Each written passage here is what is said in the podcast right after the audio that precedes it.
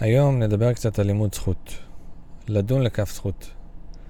רבנו, רבי נחמן, מדבר בתורה רפ"ב בליקוטי מאורן חלק א', על ההכרח הגדול שלנו לדון אחרים ואת עצמנו לכף זכות, ולחפש ולמצוא באחרים ובעצמנו נקודות טובות שהן בעצם הדברים הקטנים ביותר שאנחנו יכולים למצוא באדם אחר ובעצמנו, שמעידים על טוב שקיים בנו.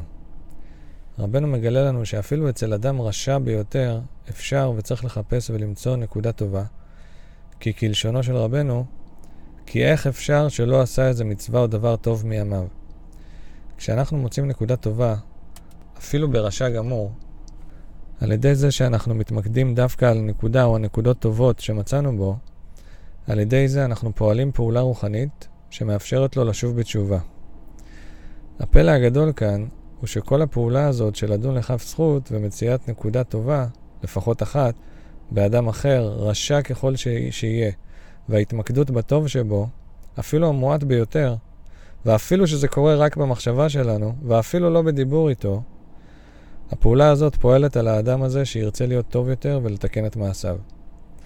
רבנו מביא פסוק מתהילים ל"ז, פסוק י' ועוד מעט ואין רשע, והתבוננת על מקומו ואיננו.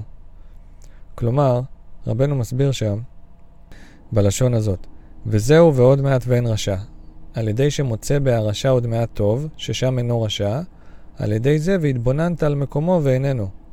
היינו, כשתתבונן ותסתכל על מקומו ומדרגתו, ואיננו שם על מקומו הראשון, כי על ידי שמוצאין בו עוד מעט טוב, איזה נקודה טובה, ודנין אותו לכף זכות, על ידי זה מוציאין אותו באמת מכף חובה לכף זכות. עד כאן דברי רבנו. ורבנו גם מדגיש שאת התהליך הזה של לחפש ולמצוא נקודות טובות, אנחנו צריכים ליישם גם על עצמנו. המוח שלנו בנוי ככה שאנחנו נוטים להתמקד הרבה יותר על השלילי מאשר על החיובי, גם באחרים וגם בעצמנו. לא סתם רבנו משתמש בלשון נקודה טובה.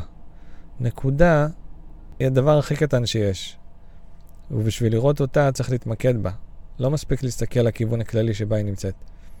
בתוך התורה רבנו גם מדגיש שאפילו אם מצאת איזה מעשה טוב או מצווה שאתה או מישהו אחר זכה לעשות, וגם בתוך המעשה הטוב הזה יש הרבה כתמים. כמו למשל, שעשית את זה בשביל שיכבדו אותך ויגידו איזה מדהים אתה, אז אפילו שזה מעשה שמלא בפגמים, אף על פי כן גם שם יש נקודה טובה.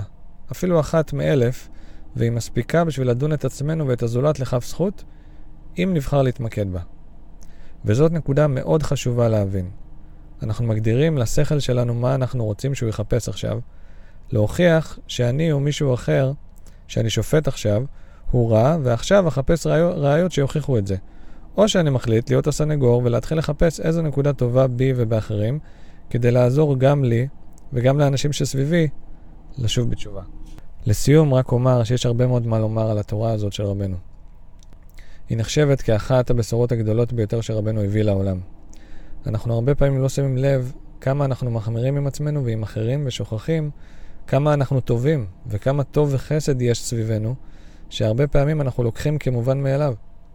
אז הלכה למעשה, בואו ניקח מישהו שאנחנו באים איתו במגע ביום-יום, שיש לנו נטייה לראות יותר את הרע שבו, וננסה לבודד אצלו איזה נקודה טובה שקיימת בו, באיזה דבר טוב שעשה, ונבחר להתמקד בה במשך השבוע הקרוב, ונראה איך ההתייחסות שלנו אליו משתנה, ואיך גם הוא משתנה לטובה. וגם נתחיל להסתכל על עצמנו בעין טובה יותר, ונמצא בעצמנו איזה כמה נקודות טובות, ונראה איך זה משפיע עלינו לטובה. נשתמע בפרק הבא, בשורות טובות.